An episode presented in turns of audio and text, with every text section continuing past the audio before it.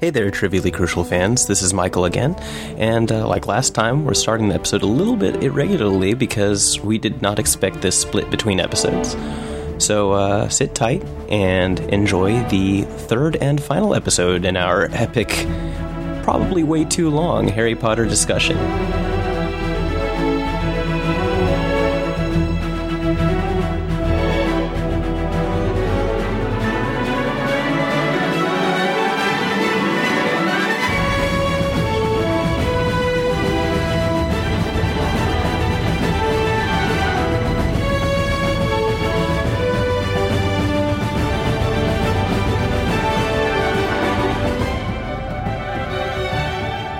I guess we can transition to the Then next Then we get to Order of Phoenix.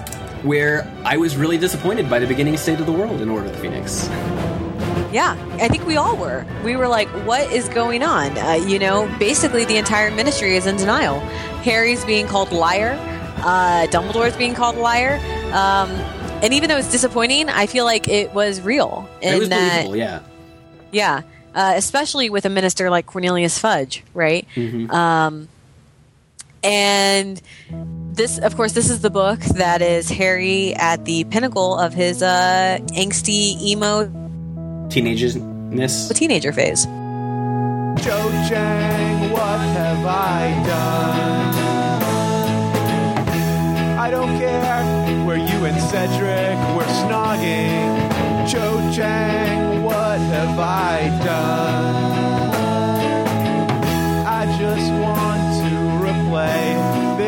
Valentine's Day. Uh, granted, there's a lot of good reason for it. He's uh, 15 in this Because, book, I uh, believe. No, he's Yeah, he's four- 15. he- uh, doesn't he turn? no, he turns 15 at the beginning of the book. You're right, you're Because right. he is the same age as the number. He's the Right. number of the book plus, plus 10. 10. Yeah, that's right. I, I forget. He he is 17 during his last year, whereas some other kids would be 17 during most of two years.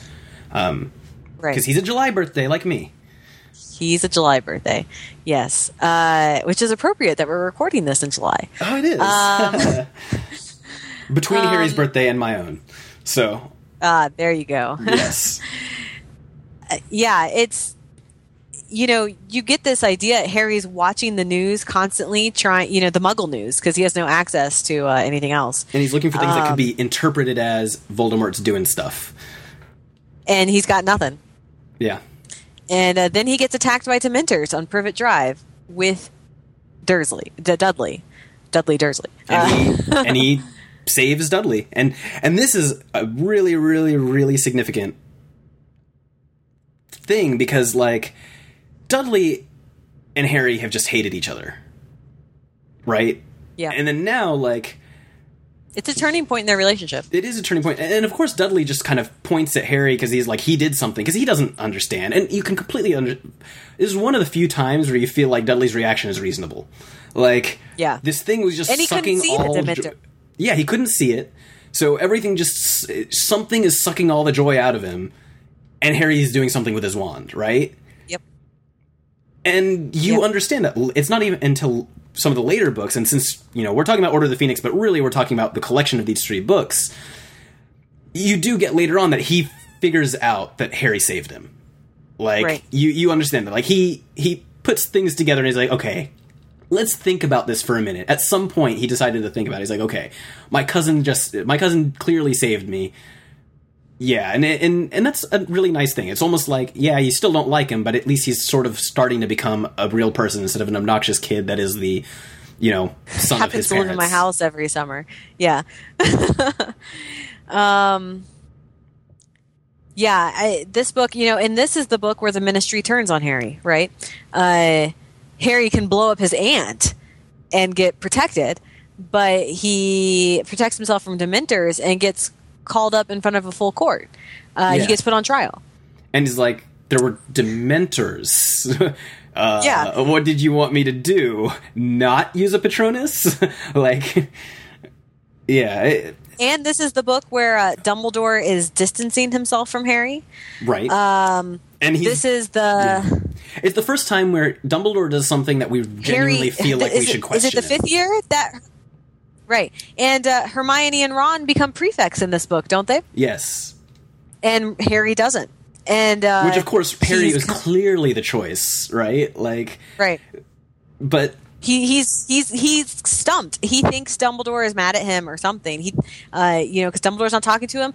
Ron was selected as a prefect over Harry. I mean, it made sense that Hermione was a prefect. Well, yeah, of course, there's no question. Like Hermione, but but I don't think anybody would have doubted. Like clearly, Harry would have been chosen as the prefect, and th- uh, you know, and it's just kind of weird that he wasn't. Um, yeah. and yeah, And you know, Harry saw Cedric die, and when he gets back to school, that's really all anyone wants to talk to him about. and he doesn't want to. He's like, this was the like scariest thing I've seen, and I've seen Voldemort Yeah. twice. like, Yeah, it's like this is the most traumatizing thing that's ever happened to me. Half of the students don't believe it actually happened, and uh, everyone wants to ask him about it, and he doesn't want to talk about it. And of course, we have the fact that this whole Order of the Phoenix thing has been going on all summer, and Ha- Ron- Ron and Hermione have been involved. and I, yeah, I was gonna, I was gonna ship their names right there, Ron Hermione. Um, Hermione. but Harry hasn't been involved. He's been left in the middle of nowhere with basically no news, having had the most traumatizing event ever happen in his life, cut off from everyone he knows and loves. And then he comes back and discovers everyone was doing all this thing. Dumbledore's not talking to him anymore, and the only person who is still talking to him is Sirius. yeah. Um, And of course, so he's like his angst. I it really, really bugs me. But honestly, he's been kept in the dark like crazy, yeah, and he really shouldn't be at this point. It's like, guys, he's the one who saw and fought Voldemort himself. Like at Yeah. this point, you got to give him something. I mean, I think that's the moral of this entire book, right? This is the book where it becomes obvious that not trusting Harry puts everyone in more danger than trusting him. Uh, Right, like, and it puts him in more danger than not trusting Right. him with the information. Like, it, it, and by putting him in danger, consequently, although not all of them realize, none of them realize except for Dumbledore, putting him in more danger means putting everybody else in more danger. Um, right, Dumbledore knows what's up; nobody else does. Uh, right. but yeah, it, it, it's this is the first time. In the other ones, it was perfectly reasonable for people to keep him in the dark. It no longer is. Like, no, Right. you should give Harry every single bit of information you can because he needs to be armed with knowing who he can actually trust, why he can trust them. Um, like, let's be real. Dumbledore should have betrayed Snape's trust and told Harry everything at this point about why Right. he I trusts mean, and- and- Snape. And that's why everything went wrong in this book, Yeah. right? That that's I mean, he, That's the moral of the story. He expected, after knowing about Harry's dreams and being able to see into Voldemort's mind, like he expected. Uh, what's the the name of that type of magic to to block people from. Yeah, like he expected Harry to actually like take lessons from Snape. That's ridiculous. Yeah. Like a ridiculous, even if he knew why he should trust him. But yeah, b part of that is just because Snape would never be a good teacher to could never be a good teacher to Harry.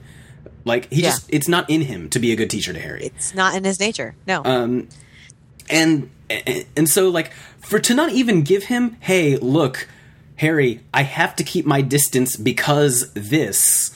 Like please at least try to cooperate with Snape because this like so much would have been solved so many of the issues in Order of the Phoenix and this is why why it bugs me so much it's not that I, clearly I still like it a lot and I think it's really important and I think it's well done but it bugs me because there were so many so many of the issues were avoidable by people just having some better judgment right. which It was a comedy of errors, right? Like Right. no one wanted to trust Harry except Sirius, but Sirius wasn't allowed to fully trust Harry, so Sirius is dropping these hints that weren't, weren't helping, right? And uh, and Dumbledore thought he needed to cut himself off from Harry, so he's going to give Dumbledore. He's going to give Harry to Snape, which is a terrible idea because Dumbledore sees better in Snape than Snape really is, and Which is, you know, not necessarily a bad thing. Like, it's nice that he sees, and he knows for a fact he can trust him, which is good.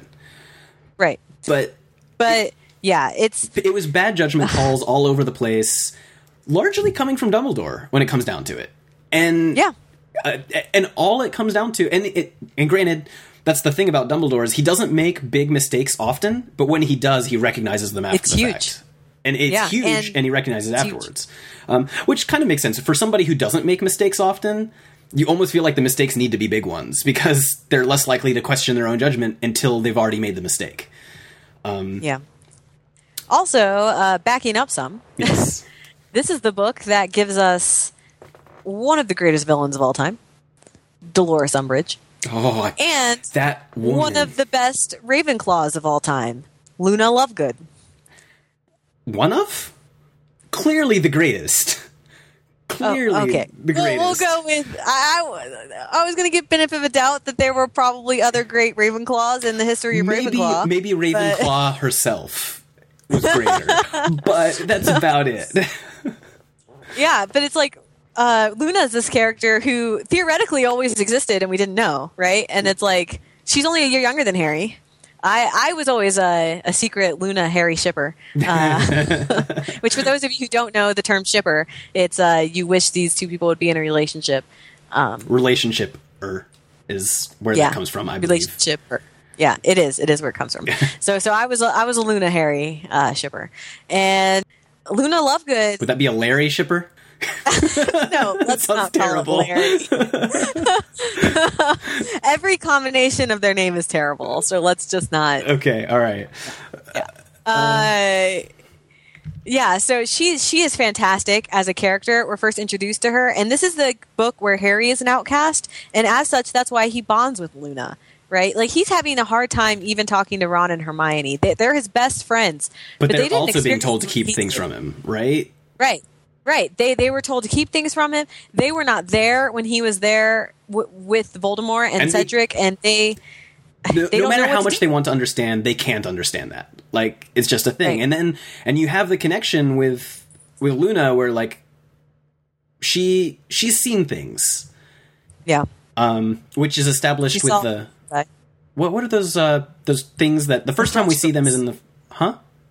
Thestrals. Yeah, the, the, the those things.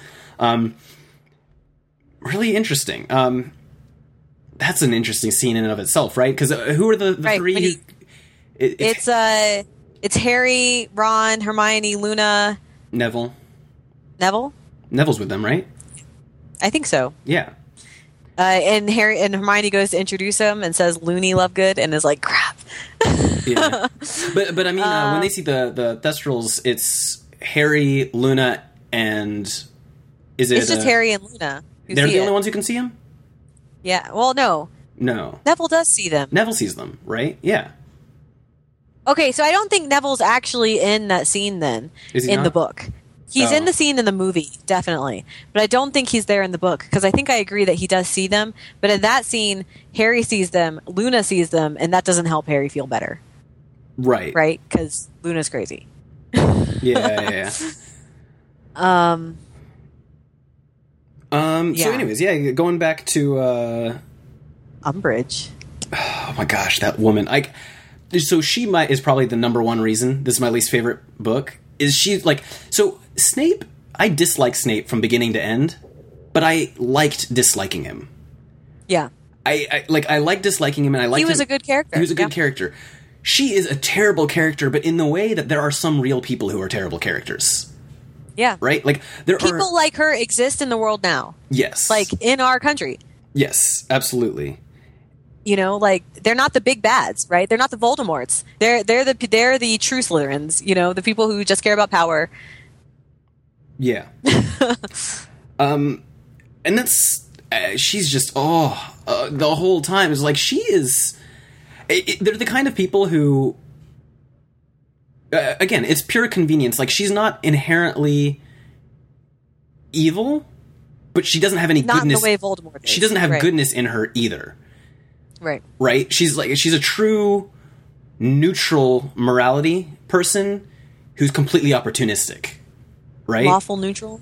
Uh, yes, lawful neutral with lots of, um, with just lots of, uh, who's just really opportunistic. So yeah, like you said, a true Slytherin who, but doesn't have any negative morality or positive morality attached. It's purely just, hey, here's an opportunity. It's good for me. Let's go for it.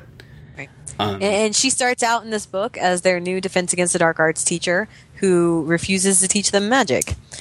Uh, because the Ministry, of course, fears that Dumbledore is making an army. against them, which is Yeah. ugh. yeah. Yeah. Uh, and then, of course, she ends up taking over the school, and Dumbledore uh, disappears with a flash and a bang. uh, yeah, I love that scene in the movie when Shacklebolt's like, but you can't deny he's got style. it's like, true, true. Um, yeah, it's. And, and so, of course, in response to all of this, we get Dumbledore's army. Which, Which is Harry. fantastic because they specifically name. They're like, "What should we call it?" And they're like, "Well, they're already saying that Dumbledore has an army, and when it comes down to it, we would be if we could. So let's call ourselves Dumbledore's army." And the dialogue between people, like, because Harry doesn't even think about doing a leadership role on it, right? He's just like, "Well, who are we going to get as a teacher?" And Yeah. Hermione is like, "Well, look." Yeah. I mean, who do we have who has continually fought bad things and has gotten away? Like, sure. And Harry's like, but it's all luck. He's like, and she's like, well, when it comes down to it, that's important, and no one has as much experience as you do. So, Yeah. and you know, when it comes down to it, you probably would have to get some real Aurors who had been around during the that like the previous war to get to anybody who had more experience than Harry, right? Like, Right, like Mad Eye I, Tonks didn't have more experience than Harry, certainly No. um, going into this, and she's maybe an adult, but that doesn't mean she had more experience. And it's Oh, and it's just really like sometimes leaders like we like the idea of Harry leading, but in this case, it's very much the idea of a leader. Sometimes a leader is just an obvious choice without them wanting to be it, and in this case, it's definitely that. Um, and so yeah, he he teaches all Yeah. of these kids how to do uh, how to make patronuses, which is a big deal. Um, And there's lots of other things like Hermione is the one figuring out the spells and teaching people the spells, but Harry's the one who kind of can energize people to do it and to keep trying. Yeah. And uh, and that's a big deal. And he's the one who talks about like, you know, sometimes we think about this, but that's not going to come to mind. So you need to drill Yeah. this in over and over and over and over again. Like when it comes down to it, in the heat of the moment, Hermione knowing all these spells isn't going to be useful unless you've just because it's whatever whatever is just nat- natural and what's ever going to just roll off the tip of your wand is what's going to happen. You're not going to be thinking about it, and and that's something that he gets much more than she does. Yeah. So This this is also the year uh, of the owls, the ordinary wizarding level tests for them, and it's this weird, you know, like the world is falling apart, and they still have to take standardized tests. Right. And of course, you're like, you know, Harry wants to be an Auror when he grows up. At least that's what he's thinking about. And and he's like, well, if nothing else, he has to get a whatever the highest rating is. Uh, you know, an A in E. uh, an E. Okay, uh, what, I don't remember the ratings, but he at least has to get an E in Defense Against the Dark Arts, and he has to pass his owls on everything, right? Um, Yeah. and of course, they have a miserable teacher. They're like, well, how's that going to happen? And of course, he passes it Yeah. with flying colors. And at the end, they're like, Mr. Potter, we've heard you can do a, a Patronus. And he just nonchalantly just whips one out. And they're I love that. It's just fantastic. like, what a great way of putting it together. Yeah, he's in the test, and the testers are like, "This isn't part of the test, but can you do it for us?" because because this is keep in mind like he learned this in his third year. This is his fifth Yeah. year, and it's still advanced. yeah, right? And he's now not Yeah. only is he so good at it that he can do it and has been doing it for years. And, and keep in mind, like he's been doing it for years enough that he can blow away like tons of Dementors at once, right? But then he goes and he teaches other kids how to do it. Like that's the, that's the thing that really drives home when you're good at something is when you can teach other people who shouldn't be able to learn something how to do something, right? Um, it's, it's a it's a really really cool thing. Um, so lots of lots of good moments in this book, and if, if just not for Harry's mopiness with Cho, And maybe you shouldn't have brought up Cedric Diggory. Because I'd rather not talk about your dead ex boyfriends over coffee. man, and his general. There's a lot of caps lock in this book. yes, But I, I don't want to get too far from the owls without discussing um, the Snape flashback. okay, go ahead. Uh, because, you know, as we mentioned earlier, Snape is teaching Harry about occlumency, uh, however you pronounce it. Occlumency? And during occlumency? I, I'm not sure. I don't know. Uh, at some at some point, um, Harry basically rebounds the spell against uh, Snape that that Snape was using, and is able to see into uh, Snape's memories. And uh, he sees a couple flashes of things, you know, that Snape was basically a reject kid, and then basically ends up on this extended memory of one of the days when Snape was taking owls in his fifth year.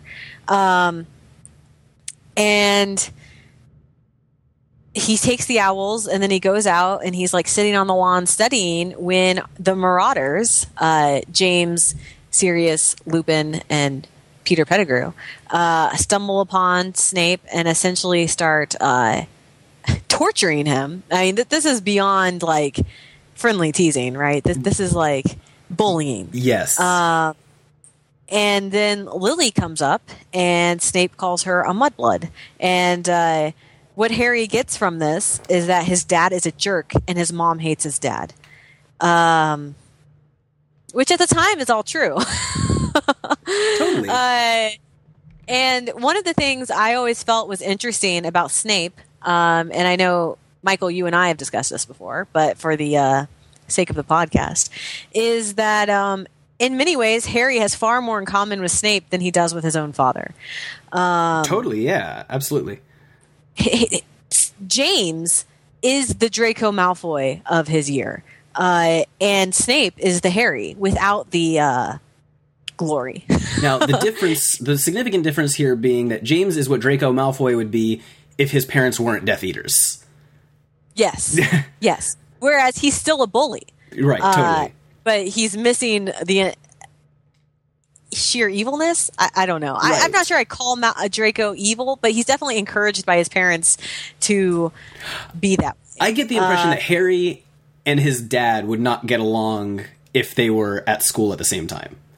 I, I definitely agree with that. So- I think uh, I, I think Snape and Harry would have though if they had been in school together. Um, because Harry's the kind of person who would come to the defense of someone like Snape, and yeah, I, I think Snape and Harry would have had a similar ex- relationship that Lily and Snape had, except without the uh, awkward, unrequited love. Right. Um, uh, so it's this very interesting dynamic where it's like you realize in that sequence just how much in common um, Snape and Harry have, uh, and Harry is who Snape. Uh, Snape is who Harry could become, right? If he didn't have his friends and and let bitterness get to him. Um, but he doesn't. And also, while I'm talking about flashbacks and Snape, uh, one of the things that really got me when I reread this book after reading the seventh book, uh, there's a scene at the beginning uh, where Aunt Petunia is freaking out and uh, is basically ready to throw Harry out forever.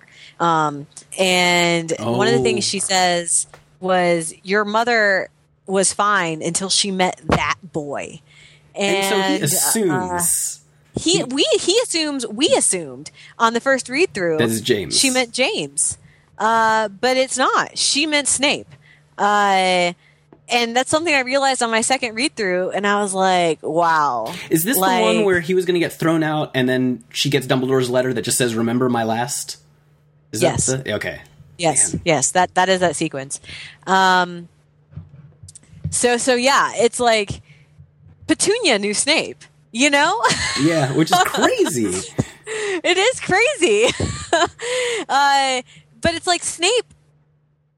Yeah, it's it's just this whole uh, Snape and uh, Voldemort, Snape, and Harry are these nice counterpoints to each other, right? Because they're all very similar characters, right? uh, Well, right? I mean, this is leads into Half Blood Prince, which we don't have to jump into right now. But Half Blood Prince, like, we didn't realize until later how much of a connection that is, right? But like, we didn't realize like the Half Blood Prince is Snape. Spoilers, and and it's just like, well, It's the one time the answer is Snape, right? Harry always wants to think Snape in every book. And then the Half Blood Prince is the one time where it is Snape. yeah. And so it, it is Snape, and that's the thing, right? Is like Snape, very similar situation to Voldemort in that case, but he did not turn out the same. Um, in, in those Right, ways, and none so, of you know, like like you said, the three of them have a lot of a lot of commonalities between the three of them. Like the Venn diagram is a ton of overlap between all three. Yes. Yes. Um, yes. And it, it's just an interesting dynamic that shows that how these characters can have almost the first 10 of years of their life be identical, right? Right. Like downtrodden, crappy family lives. Like they had nothing till they had magic. And then all three of them go completely divergent paths. Right. Uh, and it just goes to show how much you are in control of your own destiny, regardless of where you come from. Mm-hmm. Granted, only one out of those three times does it really work out well. Well, I would say one and a half.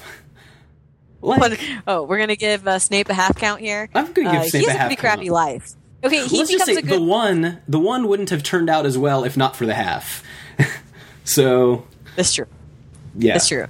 Uh, yeah, but go, going back to Order of the Phoenix, um, th- this is just a. I I really like Order of the Phoenix. Uh, I understand why you don't like it. I, I definitely had problems with it the first couple. Well, even now when I reread it, I'm just like Harry, you're so angsty. And just to clarify again, Uh, it's not that I don't like it. I do like it. I just like it less than the others. That's all. Oh yeah, I understand. Uh, uh, yeah, Harry is super angsty in this book. Um, of course, everything like you're right. It's all secrets and lies, and that's why all the problems in the end happen. Because And it, it's aggravating in the way that real life can be aggravating. It's like, guys, just be Yeah. honest with each other. Oh my gosh. Um, yeah. yeah, so, so what happens right is that Harry and his friends think they need to save Sirius, so they go to the um, Department of Mysteries at the Ministry of Magic. Mm-hmm.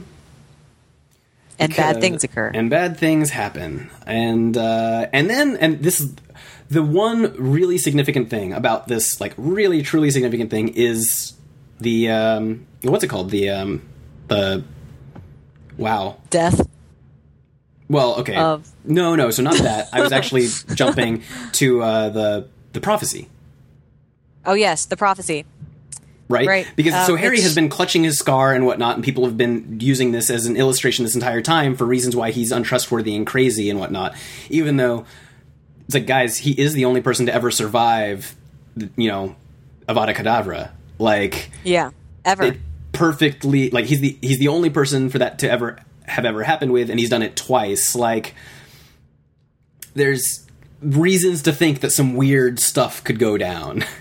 Um, and so yeah, he's seen all having these dreams and visions and whatnot, and um, and there's the prophecy in it, which uh, takes place, you know, while he's having a freak out. Kind of, uh, is it while he's having a freak out, or I don't remember.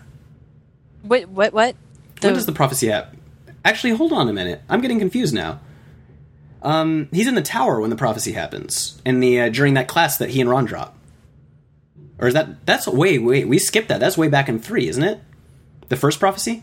Okay, so there's a couple of prophecies that you're talking about here. Yes, here. I am. Right? I'm confused. They're Trelawney connected. does say a prophecy in three about how his uh, Voldemort servant will come back to him tonight, and of course she's talking about Pettigrew. right. Okay, okay, you're right. Yeah, yeah. Uh, the prophecy in five is, of course, the prophecy that Trelawney uttered when Dumbledore went to what I was interview her, about. Okay, so sorry. and yeah. Snape overheard part of it and reported part of it to Voldemort. Right. And uh, I was getting all confused. Hermione's the one who dropped it in the third book, dropped the class in the third book. Ron and, and Yeah. Harry stayed with it, and it was in that tower that he had one of his freakouts that everybody started calling him crazy over. Um, Yeah. Um, Yeah. Okay. Sorry. Got that sorted out now. and, and so Harry doesn't get the, the full prophecy, of course, until um, they destroy the prophecy yeah. They destroy it. at the chamber at the at the Department of Mysteries, and so Dumbledore has to tell him the full prophecy, Mm-hmm. um, which he doesn't. Right? Uh, he still only tells him part of it, uh, or at least he doesn't tell him all the implications of it. Well, yeah, he uh, tells him the words, but it's he doesn't tell him his interpretation of it per se. I think. Yeah. Um, Um, and of course, this this is the sequence where Sirius Black dies. yes. Oh, Um, we skipped over one of my favorite things. Oh, let's go back. Christmas in the House of Black. I, I don't know what it is about that chapter, but when I think Christmas, I think of Sirius Black singing "God Bless You, Merry Hippogriffs." uh, Is it terrible that I don't even remember this scene? No, it's not. It's really inconsequential, but I just had to mention it. Okay, so now we can go back to Sirius Black dying.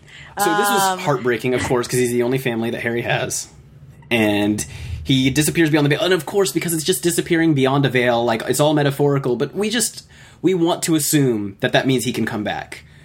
But he's told Yeah, in the same book, no, Harry, he's gone. Like, you know, because Harry has Yeah. that hope too, and he's just told, he's outright, no, no, he's gone. That's that's for good. And what I think it's interesting, uh, you know, we talked about book four being a turning point. Mm-hmm. Um, and four, five, and six all end with the bad guys winning. Right. Well, In a and that- so that was something I forgot to mention when we were talking about four. Four is essentially the Empire Strikes Back of the of the series, right? It's the it's the turning point. The bad Right. guys are ahead. Five and six are sort of a the bad guys are starting out ahead, and out of sheer momentum, they're staying ahead, right? Like Yeah. you're starting out in a worse position, and you're just and your position is getting weaker and weaker before the big finale. Um, and you're essentially you're acting out of desperation, right? Like you're getting backed into a corner by the bad guys. Um, Right. And, and that's why Snape's role in all of this is so important, right, from Dumbledore's perspective. right. Uh, because he essentially knows this is kind of skipping ahead a little bit, but it's all planned early on, Right. right? Dumbledore, uh, he he knows Voldemort's gonna at least seem like he's gonna win, and they need a guy on the inside to protect Hogwarts. right. Uh, because he knows that's the only way this can happen. Like you're not going Right. to get people fighting against him until it's desperate. Um, right. because people want to ignore bad things if they can. Um, and they're not listening when we tried to warn them ahead of time, and so this is how it's going to end up going down. We tried our best to avoid it. Um, yeah. So yeah, uh, and again, like we we discussed, the first three are essentially one unit. The fourth book kind of stands alone, and the fifth, sixth, and seventh kind of are a unit as well. Um, and it is sort of this after Dumbledore, uh, after Voldemort is back, not Dumbledore. I don't know why I keep wanting to say that. After Voldemort is back, he just starts to he starts to win a lot. Um, first by making people with good intentions work against themselves, and then by outright taking over, um, which takes us to the transition from five to six, where sure they you know from five to six they you think it's a victory, right? In that you get rid of what's her face, annoying lady, Umbridge, Umbridge. What a name too, right? Um, Dolores Umbridge. She gets taken off by centaurs. Which is fantastic. We didn't even mention Grawp. It's yeah, it's true. Um, but so so it ends, and you feel like it's a victory, but it's really not at all. Um, yeah, sure, Dumbledore is back, but now everybody's like, oh, okay, now we'll pay attention like we should have a year ago. We have something to fight against. Yeah, and uh, that's because of all the sequence of five. Dumbledore realizes he needs to have almost full disclosure with Harry, Yes. which is the purpose of six, right? That's the Dumbledore and Harry working together with almost full disclosure. Right. I say almost because we all know there's that one last piece of information that he was counting on Snape to give to Harry. Right. Uh, Which had to be given at the end, right? Like he Right. he specifically wasn't holding it off because he didn't trust Harry with it. He's like, this is something that he can only really know at a given time because otherwise it will change his behavior and could make it less. Uh, it could make it not matter that I that we tell him, um, which is kind of manipulative. But And what's, uh, right. I yeah, and what's interesting about um, book five too, right? And we kind of mentioned this with Dumbledore's army is this is the point when it stops being just Ron, Harry, and Hermione. Yes, Um, they start bringing others into the fold. So they're the core group, but there is essentially an army of other students who know, like, there is something that we need to fight against. We all need to prep ourselves. Right. Um, Th- this is where we learn that the second string is essentially Neville, Luna, and Ginny, Right. and, And that that's not a terrible others. second stream. Yeah, yeah. Um, but Harry knows he can trust them. Yes. it, it, like implicitly. Uh, he could ask any one of those three to do anything, and they would and they do would. it, and they would want an explanation, but they would do it without one. Right? Whereas the the second the second tier characters, you know, uh, th- let's say the um, oh, I just complete Seamus Yeah.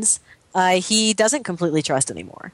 Um, No. Yeah, yeah. He's the, the other characters are the ones who are going to question and the way that the population at large is. But these are the people, you know, Ginny, Yeah. Luna, and Neville are the ones who are like true friends who really tight. like they will do whatever it takes because they know Harry's not making stuff up. they know what's they completely trust if not trust his judgment at all times, they know he's not going to tell them to do something unless it's really important. right.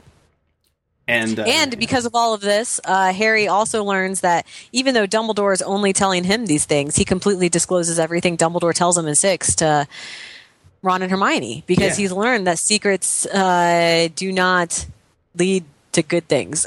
right, he's like he doesn't really have secrets from them at all anymore. Um, and it, and that stopped earlier on. As long as they were talking to him, he was talking to them. But but at the same time, like it- he do, doesn't he ask Dumbledore if he's allowed to tell them at some point, and he says he may. And And then Dumbledore says, says something like, "I assumed you would." you Yeah, know. I assumed you would. Like they're your friends. You know how you're not going to do this on your own, are you? like, Yeah. um, yeah. So it- it's a it, anyway. It, it's let's move into six because we. But Yeah. yeah. I, I mean, six and seven are a unit. Um, six finally. It picks up. We're at Hogwarts. Things are not great. Um, you know, we know that Hogwarts is potentially going to be under siege at some point. People are taking the threat seriously.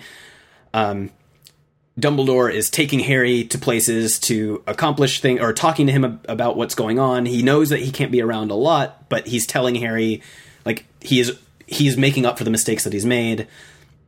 Um, in terms of individual events, I don't know that a whole lot. Like we're introduced to the uh, to the Horcruxes, um, yes. and that's it's basically the Horcruxes and Dumbledore's death are about the only things that happen that are really. I would say the importance of six is um, one Draco's plot. Yes, I- that is. It's it's the first time when you become really sympathetic, or I became really sympathetic with Draco. Right. Th- th- This is where we learn that uh, one Draco's a Death Eater. Two, he doesn't really want to be. Um, and I don't really. He doesn't want to at all. Like this Right. is totally like he he's the kind of person who will talk. He will talk boastfully about things if he needs to, but he does not want to be doing this. Right. I mean, for him, it's all family pressure, right? And it's not just like if he doesn't, if he doesn't step up, his family's going to die. Yes. Um, he he is the son being punished for the sins of the father.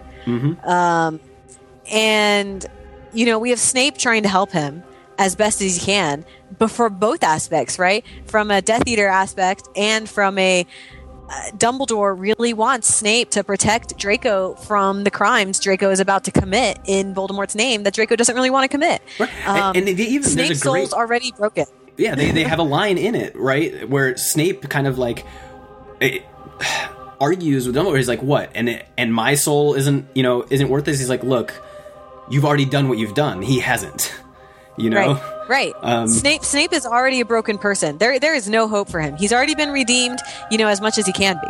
Um, and, and, and it's implicit in dumbledore's trust like he knows that is like Right. look i trust you but we can't take back what you did before we can Right. stop it from happening to this child right. and- So, so if someone's going to have to kill, it needs to be you make it be you. And at Not least you and I have spoken about it before. And th- so this is a thing, and you and I have discussed this before.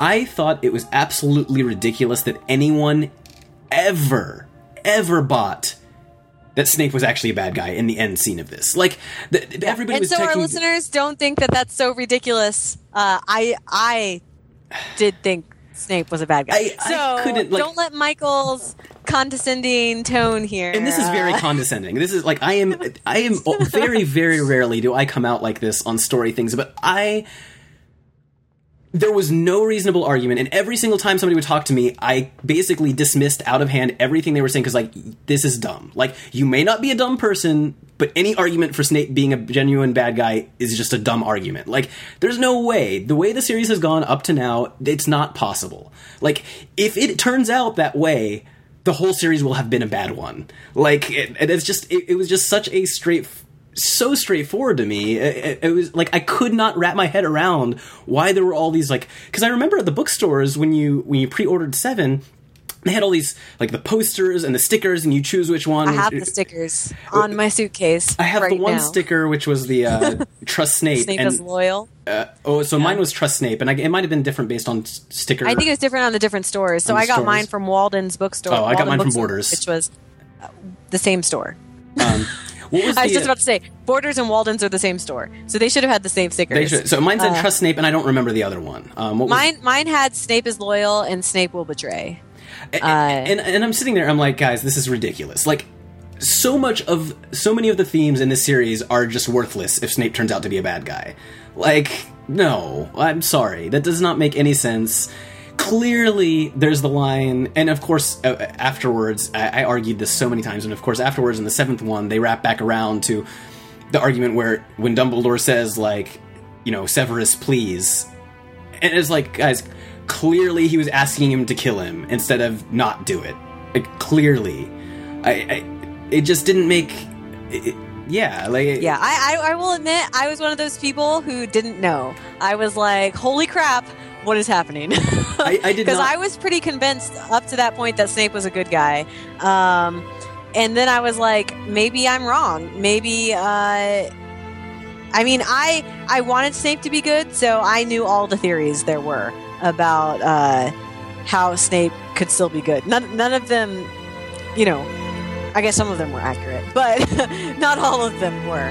Uh, but I was still like, it, it could still be possible that Snape is, um, so I don't know, secretly and that's the interesting thing to me is that this seemed so obvious to me that it didn't feel like anything that needed theorizing about. Like I didn't bother looking at theories online because it felt almost like okay, Harry was given a uh, uh, a prophecy. What does the prophecy mean? Well, the the words are there, right? Like there's a little bit of interpretation and you can think about it, but there's not really much in the way of theorizing to go behind it. Like it's pretty much straightforward. And it was the same way. Like with this, it was so straightforward. I didn't even the thought that there could be a debate over it didn't enter my mind until the pre-orders for the next book started and people were talking about this like this is ridiculous everybody. What do you you're no. No. This like it might have well have just been said, "Hey, Snape, kill me so you can be an undercover person in the next one." Like that's how it felt to me. Like it, it was not, and and I didn't, I just didn't buy it, and and it was just hilarious to me when finally other people started throwing around these theories. I was like, why are you making this so complicated? It's not that complicated, but. Okay, we'll we'll get back off of that. Um, I will just so everyone else doesn't doesn't feel like you know uh, you know Michael is attacking them. Uh, I I once again I didn't know.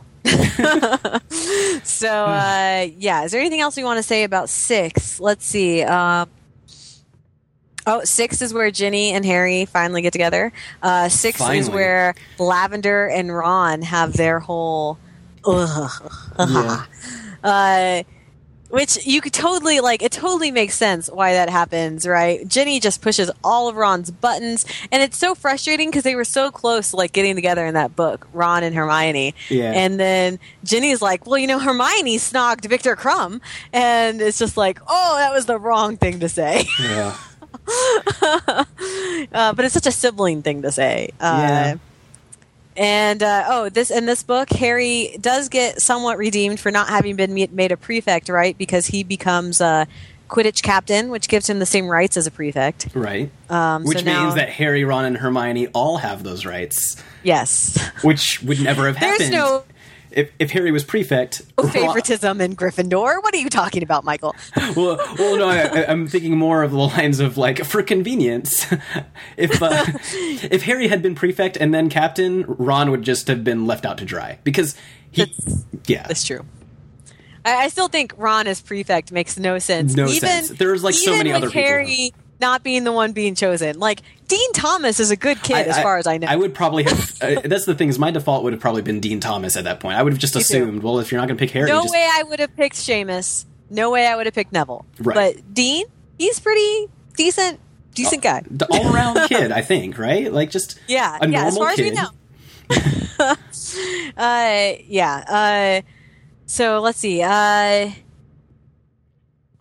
uh, no, the wedding's in book seven, but this is the book where um, uh, Bill gets attacked by the werewolf. Well, that's in.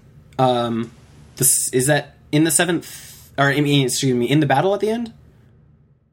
oh my gosh! Wow, there were, um, there was a death in this one, other than Dumbledore.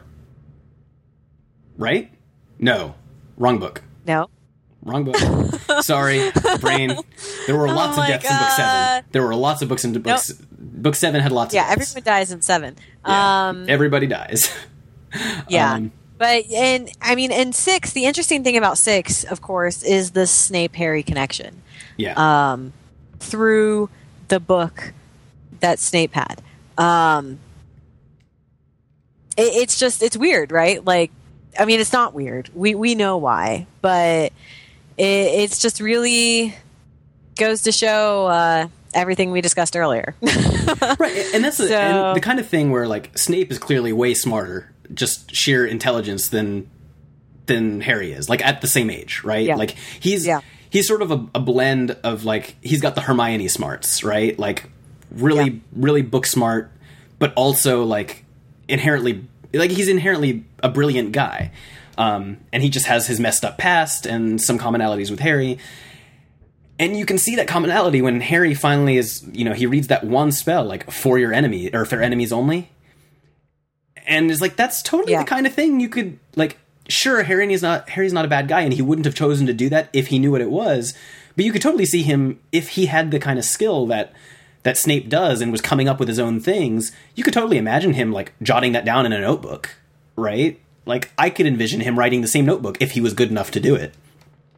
Um, because that notebook's all Yeah. about like breaking the rules to do things a little bit better, right? Um, because that's what it was. Is he didn't do things according to the uh, Snape did not do things according to the book on how to do the rest, like the the all the different things and like what was in the textbook. He did the potions in shortcut ways that he figured out that were actually better. Um, and that put Hermione off a lot. That was the thing. That's like Snape was clearly a hard worker and had a level of skill that Hermione doesn't have. right. Um, yeah. He he had an intuition when it Right. came to those things. and It, it just goes to show Snape deserves to be a professor. This, this is not he, this is this not is- a pity handout, right? And granted, the first time we're given that impression, though, is clearly like Prisoner of Azkaban. Lupin himself says, "You know, you're lucky to have such a brilliant potions professor." And Yeah. You know, Sna- Harry pro- basically takes it as, "Oh, he just has to say nice things about other professors." But no, no, like he's a brilliant potions professor. yeah, know? that, that's why Lupin doesn't trust anyone else to make his potions, right? Right. Like, because he knows Snape knows what's up when it comes to this. Like, and Um, of course, uh, we forgot to even mention this is the book where Snape finally gets his dream, though, right? Defense Yes. against the Dark Arts teacher. It's true.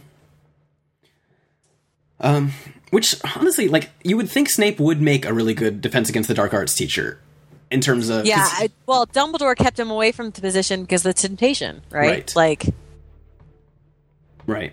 because if anyone understands temptation and needing to separate yourself from it, it's Dumbledore. Which takes us to book seven. Yes, yes, it does. Um, so book seven, Dumbledore's dead. Everybody's sad. Uh, the people who ha- Harry or Dumbledore had told Harry about things that he has now told his his friends, and no one else knows these things. No one else knows about the Horcruxes. Um, no one else, uh, and yet they still don't know enough. Um, Yeah. And Harry and Ron sort of assume, I mean, Hermione and Ron sort of assume Harry knows more. Right. um, and he's like, no, no, I, I just know this. Um, I told you everything. and, and so, uh, how many Horcruxes does he believe there are? Seven. Seven. Yeah, he believes so. There's seven Horcruxes because seven's a you know significant number in magic and so on and so forth. Um, uh, and that would be. And he doesn't know. Like he has a few theories on what some are. Uh, they've only broken two.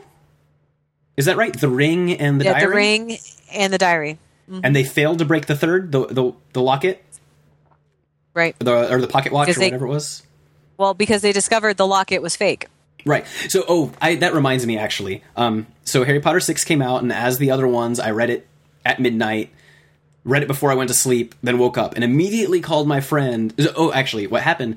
My friend who went with me to the midnight release, he's a he's a faster reader than I am. So he finished when I was still like getting to the point um so Dumbledore had like just died at the point. So and there's still uh, some of the book left after that, right? Like that had just happened, and so I told him I was like, "Hey, I can't talk right now, really, but hold on." And I immediately like while on the phone with him, and I kind of like froze my place. I pulled Order of the Phoenix, uh, Yeah. uh, off of my off of my shelf and flipped forward to the uh, to where they're rummaging through stuff in the house. And, and they I see was- Regulus. And I was like, Yeah. there it is. That's the watch. Like It well, it's a locket. or a locket, whatever. It's like that was the one. It was the one that they were when they were tossing stuff out. The one that they couldn't open. Like, it, I'm not. It, this is not a matter of being intelligent or not or whatever. But for some reason, that scene stuck out in my mind, and I was like, hey, there's that's where the locket is. Like, I didn't think about it. I mean, I, I didn't remember that Regulus Black's name was Regulus Black, but I remembered. I knew that the last initial was B, and this was in the Black House, and that there was this magical locket that they couldn't open, and and they just didn't think anything of it. Yeah. See, I I remembered that uh, Regulus Black's name was Regulus Black. Uh, so as soon as I saw R A B, like as soon as I read that note, I was like, oh, Regulus Black. But did you remember where the locket was? No, I did Okay. not. So, so that's it was really funny because I, I still had no idea. Like I was like, okay, Black. Uh, I don't remember, and I didn't really feel like I still didn't like Order of the Phoenix at the time, so I didn't want to go back and read it and find his name. And I hadn't actually finished the book yet, so so I uh, so I was like, once I said that, I was like, okay, but I'll talk to you after I finish the book, and then I finished through to the end. Um, but yeah, so that takes us to Deathly Hallows. They have they know what one is. They have no idea where it is. They don't know who RIB is. Um, they've broken two of the Horcruxes. They have five more, including somehow Nagini, which is like, how are we going to do that? um, and there are kids who can't ask adults for help at this point. Yeah, Because and they, they and they have- have theories, right? They, they have the theory that he Hogwarts was so important to him that he has one thing from each house, Right. um, and then of course Nagini. Uh, and the he was a prideful person. So it's not just something from each house, it's something really significant, like significant artifacts. yeah, Um, yeah, um, but they don't even know what all those would be. But they do know the locket was Slytherin's locket, Right. Um, so that's kind of what gets them thinking down this trail. So, of course, this book uh, is also known as the book where Harry, Ron, and Hermione go camping for extended periods of time. and they learn about the Deathly Hallows. So this is probably my biggest complaint about the entire series is we just Is find out Deathly about the Deathly Hallows. Hallows too late. Yeah. Like, we should have heard, even if they don't become significant until the seventh one, nobody thinks anything of it. We should have heard of them. beforehand. If this was the kind of series that was really well thought out, the way that a lot of other series are, and of course, keep in mind she was not a career author when she wrote when she started. So, like, you know, no, it's no real criticism or anything of, of J.K. Rowling, but but if she had thought this through as a whole, as well as she thought through each book as a whole, or even each set of two, we would have heard the Legend of the Deathly Hallows in like the first or second book. Right. Um, just heard it in passing, right? And they'd been like, "Oh, that's funny. Your, you know, your cloak is better than most." Which we actually knew his cloak was a little bit better than others, but not. We didn't know it was a big deal. Um. Anyway, so let's carry on. Um. Yeah, we. So we have we've we know what the initial state is now of the world. Um. So we start with a wedding, Yes. right? Harry leaves his. Well, first Harry leaves his family for good. Uh, Because he's and it's 17, actually so the protective right, spells don't cover him anymore. right, and it's actually this kind of moving moment between uh, Dudley and Harry uh, that no one was expecting, including Harry. Um, and, and then he goes to uh, the uh, the Weasleys for for the wedding. Bill and um, Fleur, uh, Fleur Delacour. Yeah, and of course, that's all really stressful because uh, Molly Weasley, uh, Mrs. Weasley, knows uh, Ron, Hermione, and uh, uh, Ron, Hermione, and Harry intend on leaving, and she doesn't want to let them. Yeah. And so she's kind of like coming up with excuses coming up with excuses to keep them apart from each other and to keep them busy. to stop them from Um, planning their escape and then things don't really like they're planning on leaving but then things kind of push Push them out. Push them yeah. out. um I I really thought the um the way Voldemort kept tabs on people who opposed him was kind of brilliant. it was brilliant because we had no idea at the time we're like how do they yeah, keep finding? Him? How did they keep finding him? it's like oh these are the only people brave enough stupid enough whatever to keep saying my name so and now Yeah. that we've taken over the ministry of magic we can just monitor this word yeah. That that was completely brilliant and what was uh, the hilarious name they came up with to to call him oh, I don't remember. it was like snuggles or something it was yeah, just like it was something. It was something ridiculous. because you're not going to give him the respect of calling him he who must not be named again. Like, And then, of course, the one thing they have with them in the book that the movie left out that makes the movie not quite make as much sense as the book is uh, Hermione took the picture of Phineas Nigellus Black off the wall in the House Black so that they could spy on uh, Hogwarts. yeah, because of course there's a corresponding picture in Dumbledore's office, which is now Snape's office. Uh, so she has that picture in her magical purse that I am incredibly jealous of, and this is how Snape is able to keep tabs on them. right. Uh, because the picture knows Snape is a good guy. Because most of the pictures are in on Dumbledore's plan. Because because they're on the wall. Snape and Dumbledore discuss things in Dumbledore's office. so that's how Snape knows where they are and how he's able to get the sword of Gryffindor to them. Uh, in the movie, it's just kind of like, what? We're just going to assume this makes sense. Right. Um, but in the book, it actually does make sense Mhm. uh, that Snape, the thing they're using to keep tabs on Snape, is actually being used against them to keep tabs on them yep. which is brilliant. And uh, yeah, so so they spend a lot of time camping before they come up with this plan to uh, break into the ministry. Why are why do they need to break into the ministry? Um, they needed to get the lock, the locket that was around uh, what's her name's neck because uh, they had tracked down the what's his name who sold off all the black stuff, and Oh yes, and then he had uh, and he had sold it, and they saw in it- Mundungus. Yes, Mundungus Fletcher, and then they had discovered that uh, that what's her face from Order of the Phoenix had had it. So they needed to sneak Yeah. in to get that Yeah. from her. Umbridge. Umbridge. Yeah, so I they, can't so remember they, her name. uh, I hate her so much that her name just doesn't stick in my mind. So of course our uh, our heroes make their expert por- potion that they learned in their second year, Polyjuice. Polyjuice potion. Yes. Uh, Which, they by break the way, into the Polyjuice ministry. potion works so much better in movie form.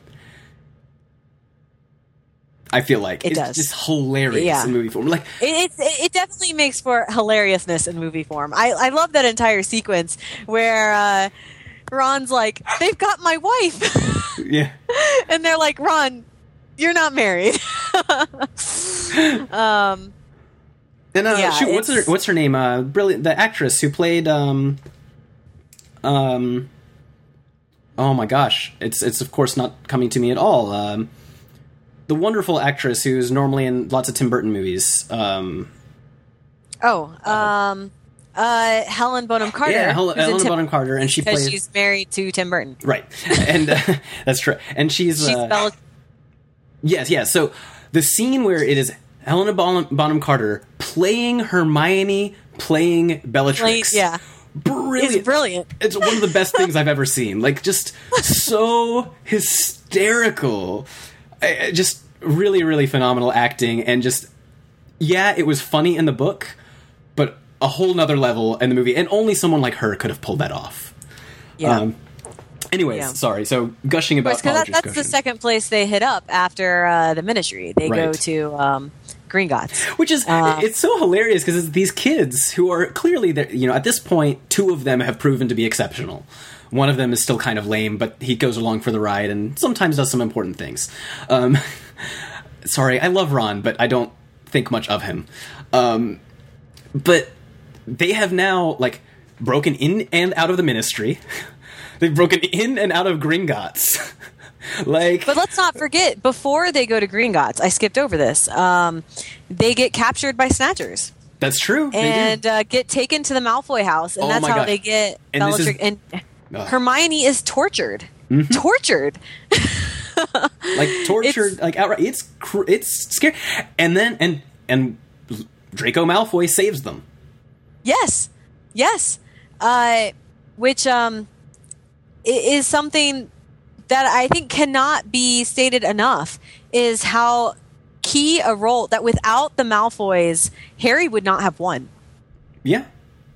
Uh, multiple times. Especially, yeah, the, the mom and the son, the two of them. Yeah. The two who are not inherently terrible people are. right have just kind of been dragged into it by lucius uh, and other family members because uh, of course narcissa was um, Right. doomed on both fronts because her sister is bellatrix and her husband is lucius Mm-hmm. uh, so she she had no choice in the matter Right. uh, not everyone is strong enough of will to be Sirius Black right, Uh, and and so her and draco really only care well, definitely Narcissa only cares about her family. But Draco not telling on Harry goes to show that Draco is not a bad person. No, and isn't even at the point where he only cares about himself. He legitimately like doesn't want Voldemort to win. Well, so this is the thing that actually drive uh, that I was thinking about when I went and I was discussing when um, the significant scene in Goblet of Fire where the Portkey is taken, and Harry is he sees the faces,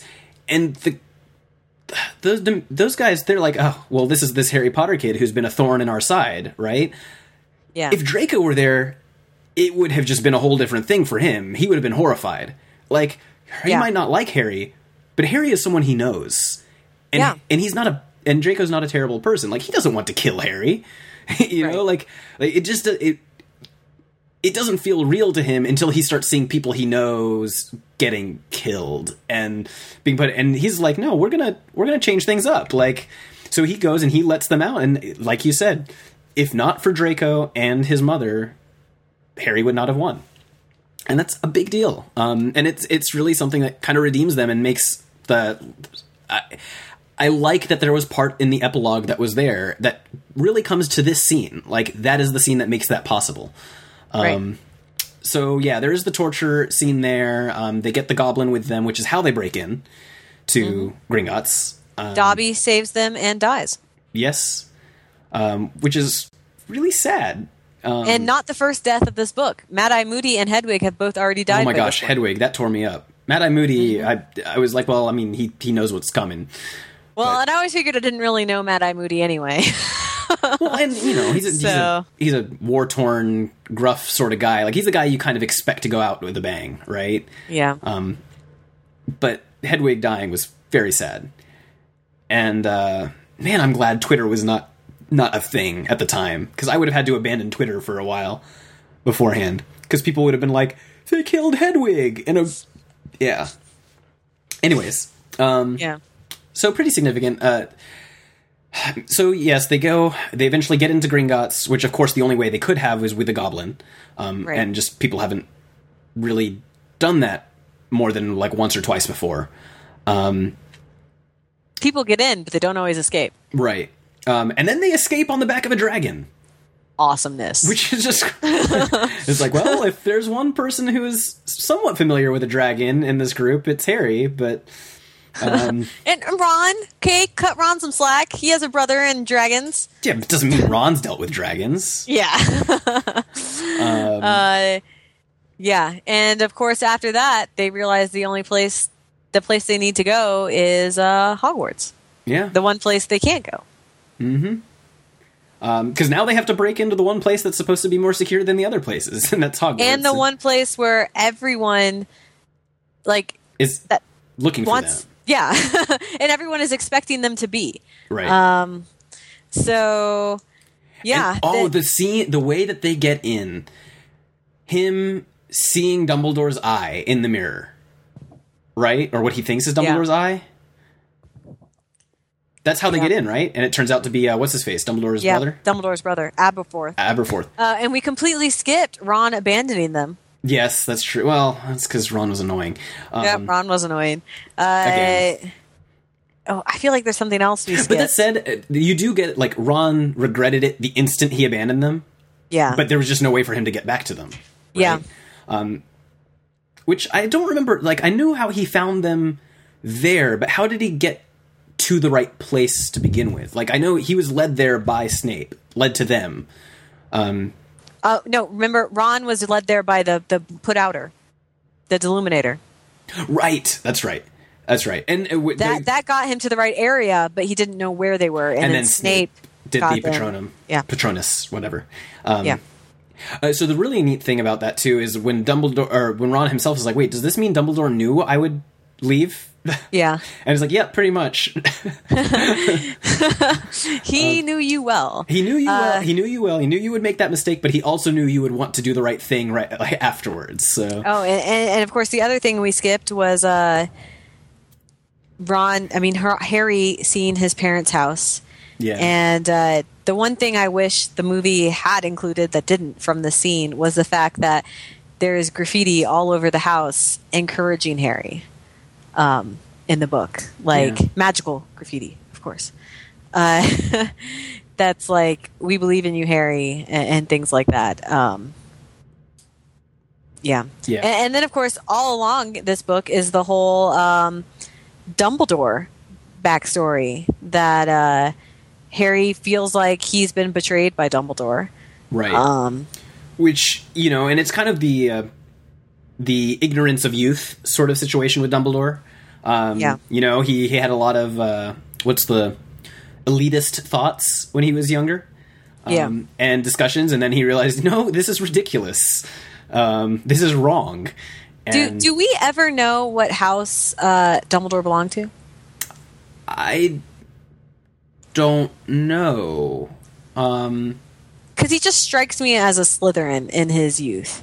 Uh, I, he's he strikes me as one of those people who would be borderline, right? Like, yeah, um, which I feel like a lot of the most interesting characters are. Um, Yeah. But it, I, he strikes me as one of those people who would have been a. I don't know, because the kind of leadership role he would take in front of people like makes me think Gryffindor, but definitely I would see some Slytherin in him as well. though he could definitely easily be a Ravenclaw. He could, he could, he could be any of them. He couldn't be a, he wouldn't be a Hufflepuff. Uh, Oh wait, I found it. It's Mm-hmm. in uh, the wiki. He's a Gryffindor. okay, there Yeah. you go. which which I buy. Uh, but he he's definitely a Gryffindor of the same vein as Harry. Then uh, Yeah. you know, uh, who was online and because because that's why you know Dumbledore's not in the Ministry, right? Because um, he he knows power is his greatest weakness. Yeah. And so he's like, "Look, this is something I can I can try and keep an eye on things. I can see how the world is turning by seeing how the kids are turning, and I can influence things for the better and not and not be because yeah, people were saying a lot of time like people wanted him to be Minister of Magic, right? And he didn't want that role. Yeah. So And he kept saying no. And uh, Cornelius Fudge was afraid Dumbledore would take over. That that was the whole book five. Right, and the whole point was Um, like, look, if I wanted it, I would have it. Like, it's not a, Yeah. you know, it's not how this is going down. Um, I would have had it before Barty Crouch did. Like, it's not, Yeah. yeah, Yeah. Um, it's yeah, uh, and of course, uh, as Harry learns more things, he he questions and distrusts. But you know, I and it, and it's nice that there is some distrust. Like, there, he's willing to distrust, but at the same time, by the end, it's brought back around, right? Like, and, I- and I kind of like how that was done. Like, I don't know that. Uh, no, I don't know.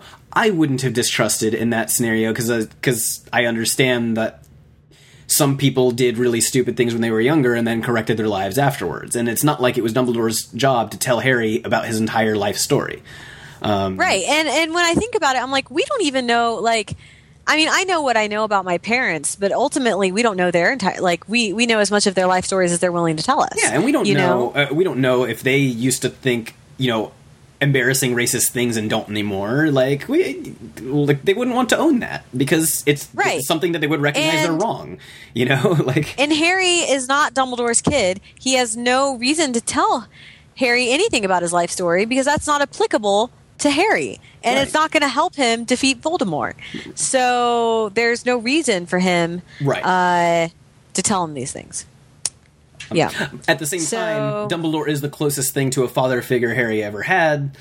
And so you kind of understand him feeling like, oh, I didn't know him. Does that mean I, or I didn't know that? Does that mean I don't know him in general? Right. So, like, Right. you understand it. And, well, I understand as well as I can. I'm not, I was not an orphan, so I don't like, I don't understand necessarily that connection, but you could sort of see how he would put a lot on that relationship, a lot more than other people would who even if their interactions had been identical with Dumbledore, you know, if you had parents, you would probably put less bearing on not knowing his past than if you didn't.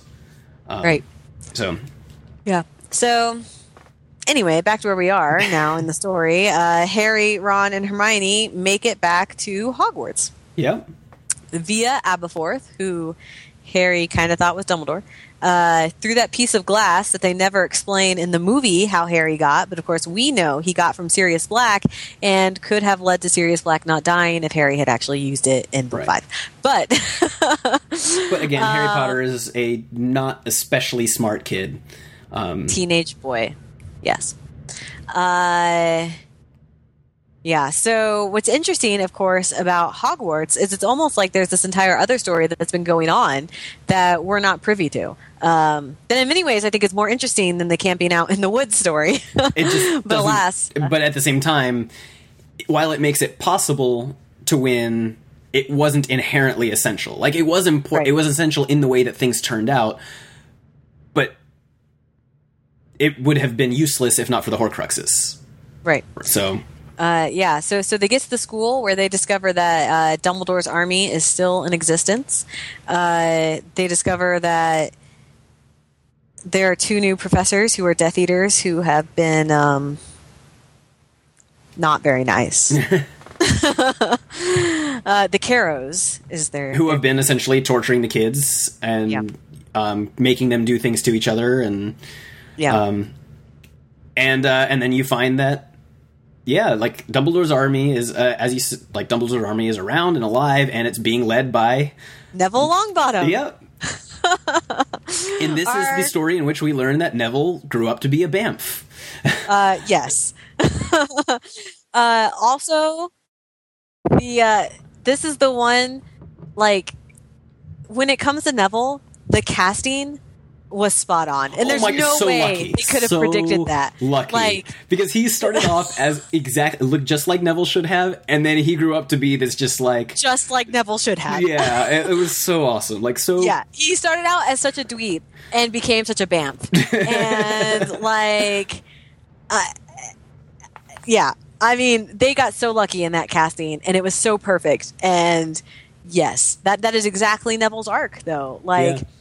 The kid who was afraid to do anything is now the leader of like without Harry, Ron, and Hermione there, he is the leader. Yeah, Um, and it, and it it kind of dri- so we know that the um, the prophecy said that you know it was going to be a person born on that particular day to a pair of Voldemort's enemies, right? who And had so thrice defied him. right, who had thrice- so and there were two different people. It could be it could be Right. Harry's parents or Neville's parents, Yes. and he Chose. he guessed it was and and this is the thing is like it does not it does not necessarily seem it, that that the it, it really more than anything it seems that Voldemort chose correctly not necessarily that he made it into him but more that he happened to choose correctly right and that it was Harry um, no, I. That's not I, how what I. I. I don't buy at all that it was a that he made it Harry I I think don't he made that. it Harry. I don't I don't buy that.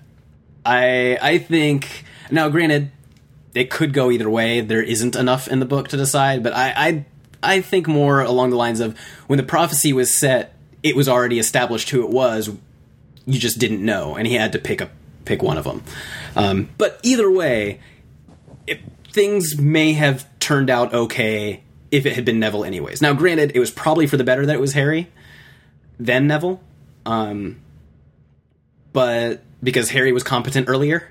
Well, the reason the reason why it had to be Harry was because of Snape. That's true too. Um, yeah, actually, yeah, it would not have worked out if it was Neville. Right. Neville would have stepped up to it given enough time, but I don't think he would have managed it just because he did not have all the things around the situation that w- that really led to it. And you're right, Snape was essential. Snape was. ugh. that's the thing that really. I, I I just I keep wanting to jump to the epilogue and I can't do that yet. um. So yeah, there's all this people fighting against Snape and giving being a thorn in his side when he's like he understands but he can't there's not really anything he can do about it. Um, you know, it's not like he can tell them he's on their side and um, yeah. I, I, I guess so where can we go from here? I, I, there's the whole Battle of Hogwarts. yeah, there's the Battle of Hogwarts which everyone gets Everyone on. dies. It's crazy. Um I, I would out of all of the deaths, uh, the one that probably affected me the most was uh, uh, Fred. I think that's true of most people, though, because he's the character we knew. No, it's not necessarily that we knew him better than we knew Dumbledore, but Dumbledore was old. Right. Um, he was Fred, young. Fred's death was like Cedric's, right? Like, Cedric's, except someone we knew better, right. and was connected to a lot more of the characters we knew better. Yeah, Fred was. I mean, at, by this point, Fred was our big brother, you know, and Well, he uh, was, at this point, we had passed him in age, but well, you know what I mean, though. Like Yeah. from the perspective of who we were in the story. yeah, Uh, yeah, we were definitely older than Fred by. Well, maybe I was the same age as Fred at this point. He would have been 19. I would have been 19. So I was the same age as Fred. uh, if you say so. Uh, Okay. But but yeah, we we grew up with him. He was in all seven books. Uh, you know, we knew all of the funny things. We could fondly remember him and George exploding the Owls Hall. Yeah. And you know, d- in the fifth year. And George is the uh, one who lost the ear, right? school. George is the one who lost the ear. Um, and so I think that also made us feel safe, right? That we weren't going to lose either one of them because, oh, George got injured, you know? That's a big deal. We've now, already now been tell close to death, to them, right? And uh, yeah, um, But they lost. Um, did Bill die too? no, Bill no, didn't die didn't die. because they they still have a, they have a kid. That's right. That's right. That's Uh, so yeah, we lose Lupin and Tonks. no, Lupin died, Tonks died, Fred died. No, I just said we. So we lost Lupin and Tonks, and this is the thing that I was leading to before when I was saying that Lupin is Harry's friend. Like they made Harry their son's godfather. Like Right. you don't do that for a kid that you feel like you need to watch over. You do that with a friend, right? Right. And that is a big deal. um, it's kind of like a little bit heartbreaking that Harry's just not old enough at that point, but yeah. Um, we'll get to that in the epilogue. Uh, um, yeah. So so battle battle at Hogwarts happens. All kinds of craziness happen. Harry kind of appearing and disappearing. Um, you've got the they destroy the crown, right? Yeah, the crown has been Yeah, they destroy the crown uh, in the fire. They, uh, Harry saves Draco's life, yes. Because which is critical. Yes, which is critical. Um, and so he, he saves he saves Draco's life, and it's actually is it Crabbe who made the fire that actually broke the destroyed the crown? I yeah, it's either Crabbe or Goyle. I, I can never remember. In the movie, they made it Blaise, which doesn't make any sense, but they had to do that because the actor who played whoever it was was like kicked out of the movies. Um, so they made it Bla- yeah Blaise instead. Um, So But- interesting thing about that, of course, which people have discussed before, is how kind of ridiculous. It's like, wait, if you could have done that spell, why didn't you use it on the other Horcruxes, right? Like, well, how But- quickly it got out of control, right? Like yeah, but with preparation and not using it in battle, Hermione probably could have come up with a way to. yeah. Um, but Well, maybe maybe Hermione didn't know. Yeah. you know, so she's not. She doesn't know everything. That's true. Um, but yeah, Ron say I mean Har- Harry saves Malfoy's life, um, and uh, at this point they they know they still have to kill the uh, snake. Um, and Harry shortly learns via Snape's death. Oh, that scene. That was heartbreaking. the, the Ah. That- Snape dying and and like Harry witnessing the death. Like I was already felt bad because like I know he's a good guy. I'm trying to figure out what's going on, and then he's like, he's does he he sees that Harry's there or he hears Yeah. him? He, he knows Harry's there. We don't know why. Sees, hears, just knows. Um, so, you know tells him to gather his his memories His that are like Pensieve- leaking out of him. Yeah, and uh, and then says, "Look at me," and looks into his eyes, and that's what he's looking at when he dies. Yeah. And you don't understand then Oh my what gosh, that that scene! I was, I was a wreck going through Snape's memories. Oh, I was too. I I will never forget reading uh, when Dumbledore said, "Still." Yeah. Oh, you know still. when they're when in their office and Snape is raging, you know that Harry has to die, and Harry's and Dumbledore's like, "Have you finally found a you know soft place in your heart for Harry?" And he's like, "No, No, every time I Uh, see it, like it, it's like no, I still you know I Yeah. dislike him just as much as I disliked his father. He's the same, and of course Dumbledore's like he's not the same as his father. Yeah. like But um, uh, you know, and and Dumbledore's like, you you know, still you still love his mother, and and Snape says always, Yeah. and uh, it's it's hard. And this is the one section I have to give the movie complete props. Yes. because even though they they did have to cut out a lot just for the sake of time of the backstory, the weight um, was there. the the way they did it and how they kept cutting back to Snape climbing the stairs in the Potter house to find Lily's body. Uh, like they kept cutting back to that. You Yes. know, like kept getting further and further in that progression, and it was like I cried in the theater. I did too. Oh, And oh, my heart broke because that and that's what you wanted. Like Snape is not a great person. He's made a lot of terrible decisions in his life, but like he loved this girl. And because of his bad decisions, he you know, it could have gone differently. If Snape hadn't ended up in Voldemort's crowd, feasibly Voldemort and Lily could have ended up together, you know, if they hadn't had that huge fight in their fifth year.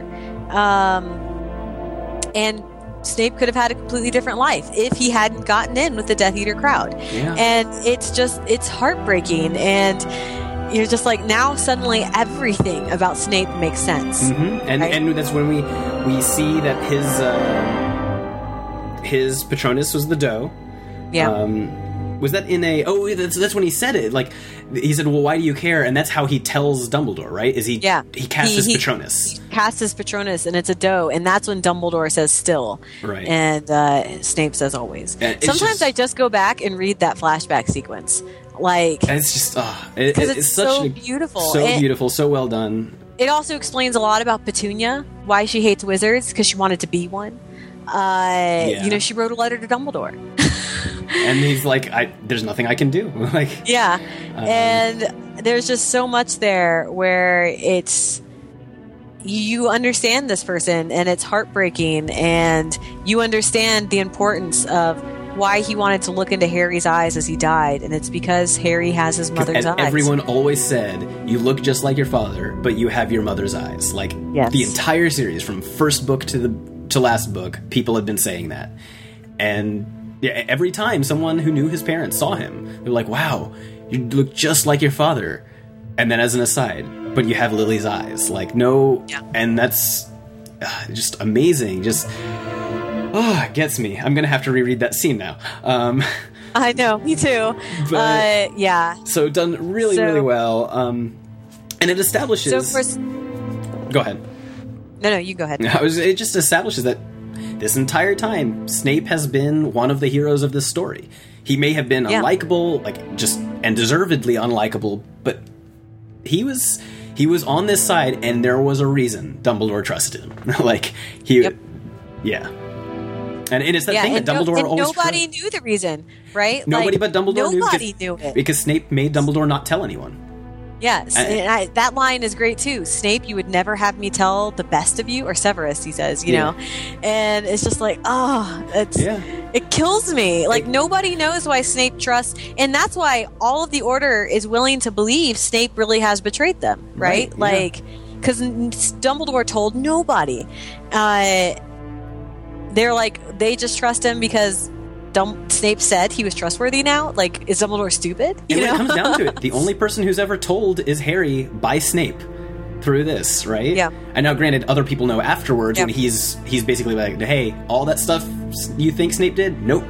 I like of all people, anyone who saw us interact at school knows that I hated his guts. But like, you know, once Harry says what happened, people are gonna be like, "Okay, we buy it." um, yeah.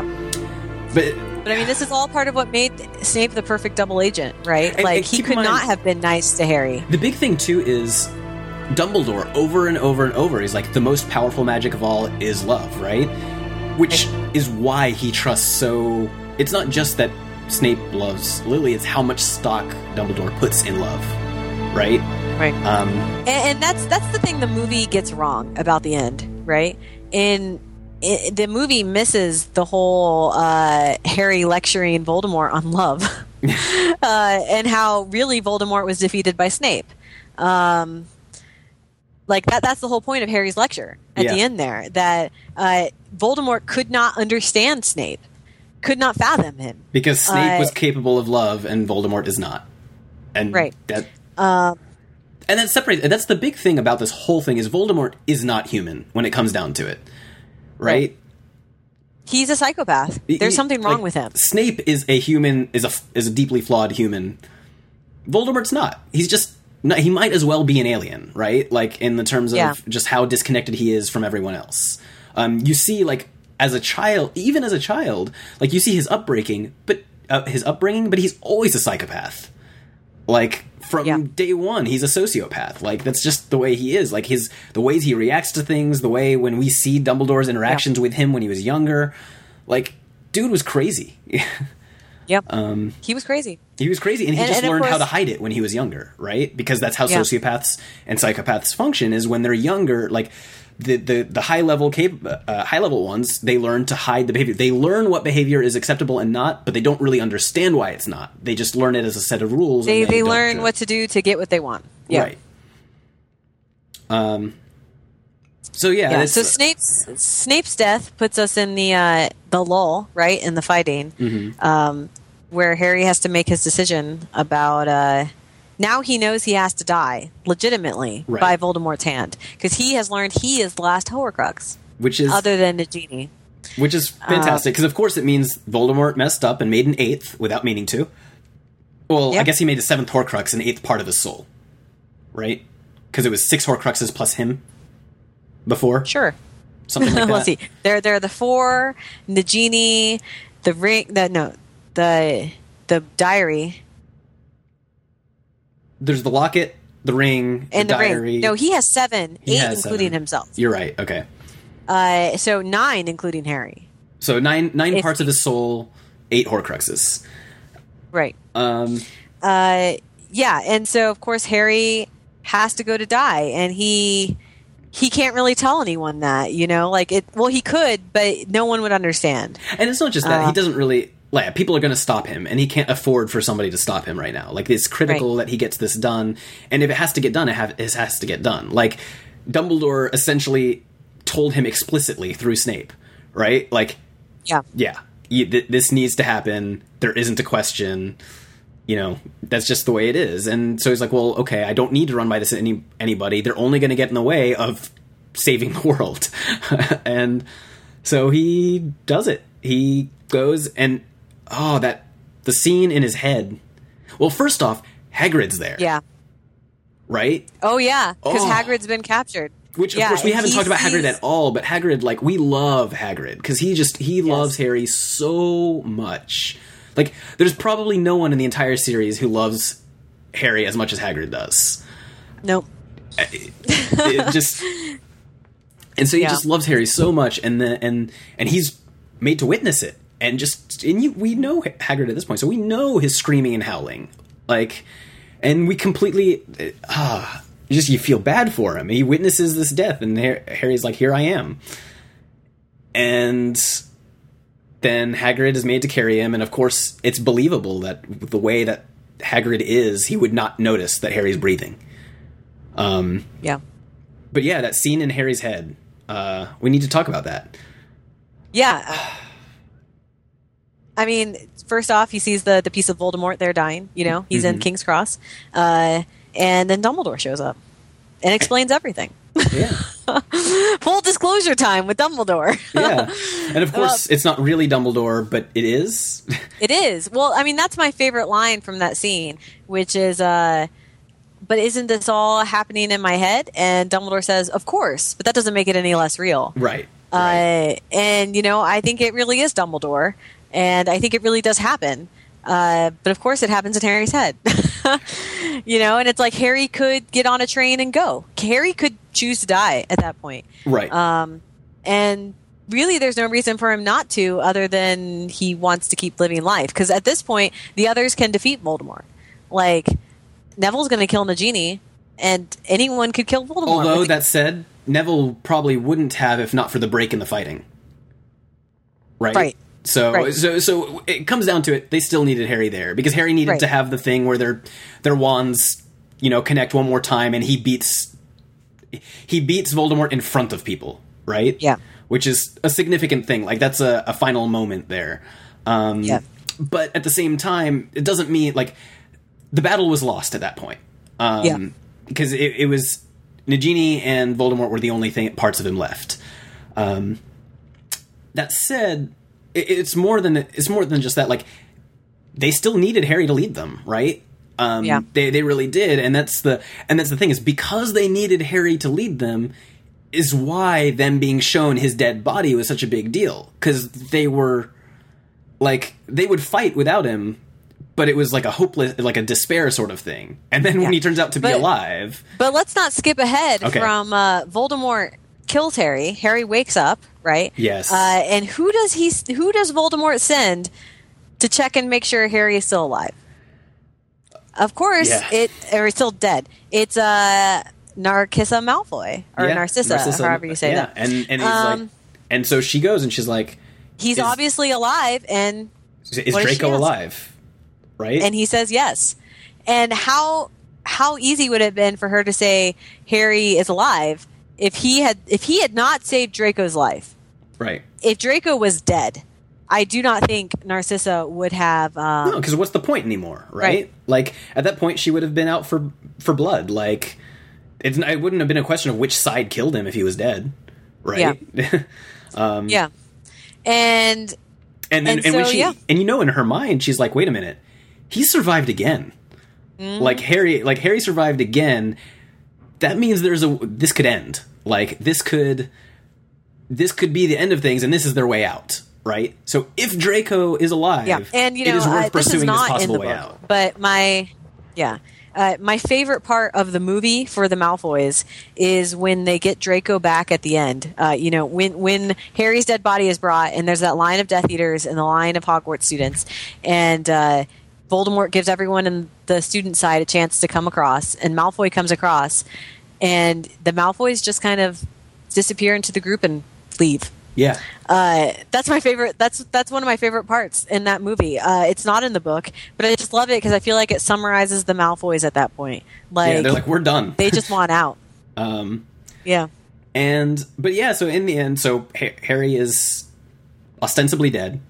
Uh, Hagrid is a wreck and carrying him back because it, and it actually makes complete sense from like just who Voldemort is to make Hagrid be the one to carry him, right? yeah, Um, and so he's carrying his body, and Voldemort calls everybody out and is like, "Harry Potter's dead," and everybody kind of stops. Like that stops everybody, which makes total sense, right? Because that would really, really hurt the Resistance. Like they've been rallying behind Harry this entire time, and you know, Dumbledore's dead. Now Harry's dead. Um, man, yeah. and so, when do we, uh, like, what is the sequence here? When do we find out that Harry's alive in the end? Um, because I, I can't remember actually. I feel like this was done I- differently in the movie from the book. I, yeah, so I, get feel like it's definitely done differently in the movie and the book, and I, I don't think I have it straight enough in my head separate from the movie anymore.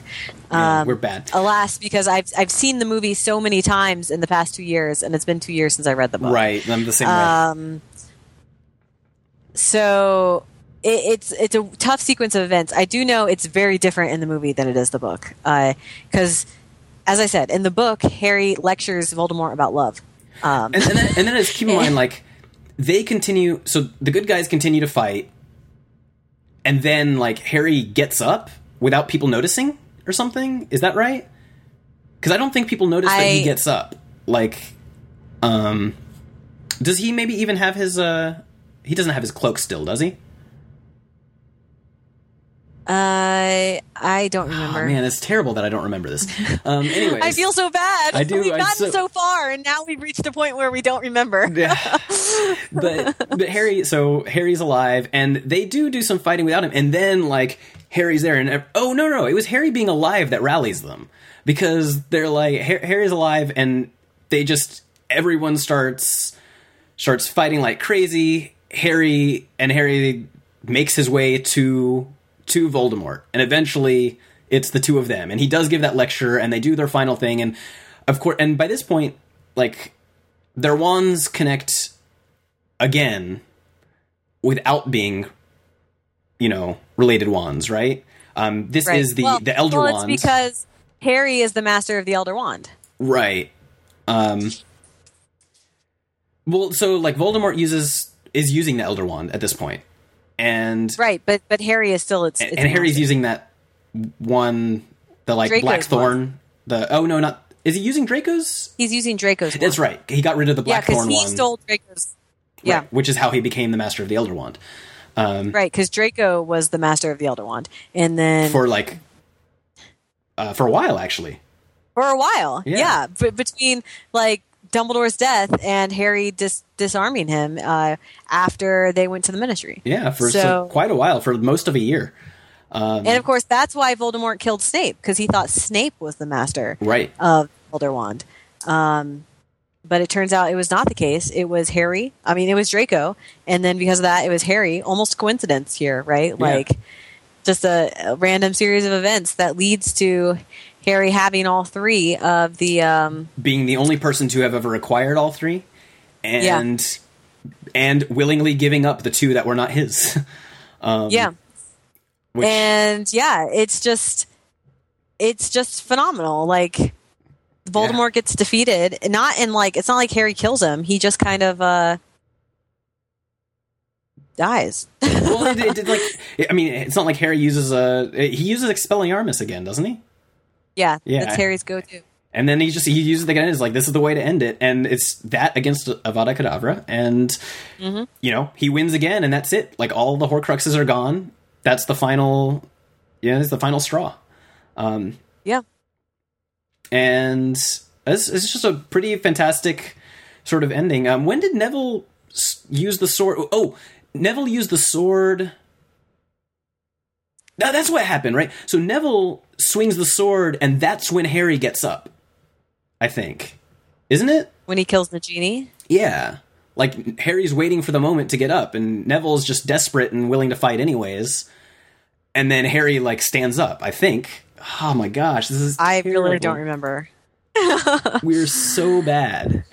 We're we're bad Harry Potter fans right Oh, here. I feel so bad. I apologize to all of our listeners. Yes, especially the couple of listeners I know who are like just crazy about Harry Potter. Clawing their eyes out right Yeah. now that we can't remember this. Um, but yeah, so so that whole thing happens. It's the end. Hooray! Let's mourn the dead. Let's be glad this is over. And then we get to the epilogue. oh, the epilogue. So what did you? I know a lot of people hate the epilogue, I but I adore the epilogue. I it was exactly what I wanted. There's It was what I needed. I needed closure, right? Like seven seven books, 10 years of my life, you know, like devoted to these books. And you couldn't just leave it there. Like I needed to know everything was okay. Um and that everybody ended up like we wanted them to end up. And I just loved the entire sequence. I loved the whole uh you know, James complaining that he he he caught Victoire and and Teddy snogging in the train, and they don't even have to explain who those people are. Like it makes you just know. Like oh, Victoire is Bill and Flora's kid, and uh, Teddy, of course, is uh, Teddy Lupin, and uh, oh, the uh, you know Draco's there. Of course, Ron and I forget Hermione who, are who's there. taking care of Teddy most of the time. uh, I I think um, uh, Tonks's father. That's right, and, and it's the kind of thing I kind of wish he would. Like it, it, it, I mean, at this point, like Harry has kids. I feel like he should be taking care of Teddy. Um, But at this point, Teddy's 17. That's true. And Like, that this is his he last is at year least he is with actual family too, right? So Yeah. and we know Yeah. that he's been interacting with him a lot and been like a you know been like a father Right. to him or a second uncle. right. Or, Like, I you think know. they say something about how Teddy's like over, always over at their house, you Right. know? Uh, and with magic, of course, it's easy to travel. Um, And uh, of course, we get that incredibly touching scene between Albus and uh, Harry, um, where Harry, uh, Albus is concerned he'll be put in Slytherin.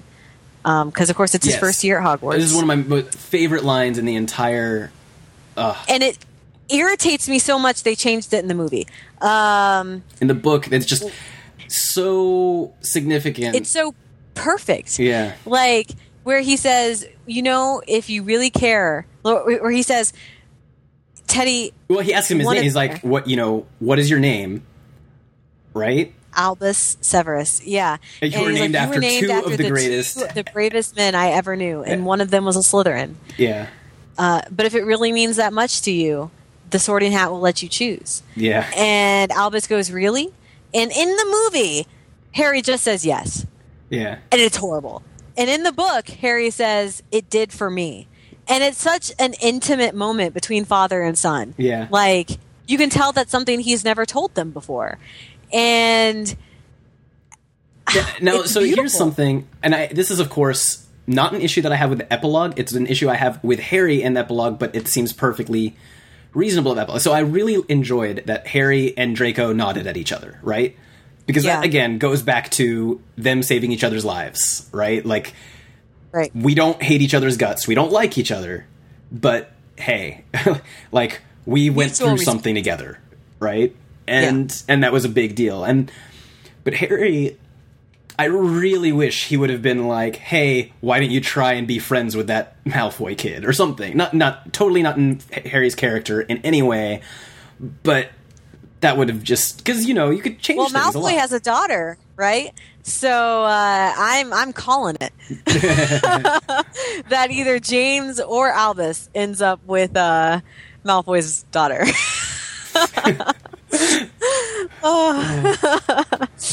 But the, the epilogue was it was everything I wanted, and I so people complain about it. I was like, why why are you complaining? Like this is their lives later. I don't understand. Yeah, and of course it had the the perfect ending line, right? That uh, Harry knew uh, he you know he was worried about his kids going to Hogwarts, but at the same time he knew everything would be okay and always would be because in 17 or 19 years or whatever they say, uh, his scar hadn't hurt him once, yeah, and uh, it's just perfect. Voldemort is defeated, and we needed to know that. Uh, because clearly he wasn't last time when they thought he was. So um, yeah. So Harry Potter. clearly we love Harry Potter a lot. Um, yeah. We've been talking about it for hours. I really don't know how you're going to break up this podcast. We, well, uh, I mean, our listeners will know by the time they hear me say this, but I, I'm beginning to think this second part that was supposed to just be a second episode will end up having to be broken up into another one. We might have like or you can put the fourth book with the first three. Uh, we were already at You'll- almost you'll two have to- hours at that Yeah. point. I, it might have have to, to be at the times. one, one, two, three, four, five, six, seven. it might have to be four by itself. We have a lot of feelings about four. Um, and it'll be Uh. the shortest one, but not proportionally so. Um, Yeah. Uh, Harry Potter. I mean, it's it's such a part of our lives. Um, there, I really there there are a few ways to explain it. I, I think it's really hard to separate how great Harry Potter is as a story too from the experience of growing up with it. And Right, and it's it. actually something I feel really bad about. Uh, so, new, several of our common, of our mutual close friends, I lent them my entire set of seven for them to read, um, and they read through it, and they loved them, right? But they didn't Yeah. get the same experience we did, and I feel Yeah. and I feel bad about that for them. I'm not belittling their experience at all. Harry Potter is wonderful, and I know that it just it can capture people's like. I look forward to if I have children to being able to read Harry Potter with them, right? Like it's that kind of a story, um, and so it's it's worthwhile. But there's just having to wait years between the books and growing up with them around your age, Yeah. whole nother just oh, that's a whole And just level. spending years talking about it with other people, right? Right. Like, literally, like you said it earlier. Um, we grew up with these characters. Just Yeah. we did. Um, yeah. So I think we're gonna call it a uh, a trilogy of episodes or a duology, whatever. It's it's either two or three episodes. We'll figure that out while I'm editing. Uh, but uh, so uh, a closing. Uh, thank you for any listeners who stayed with us for for all of this Harry Potter discussion. I hope you enjoyed this as well as us. I feel like this was per- probably the best discussion that we had on something because it's probably the first thing that both of us have been so extremely passionate about. Um, There's a reason why one of the first things I uh, ever cosplayed with was with you and both of us as Harry Potter It's students. true. It's true. it was fun.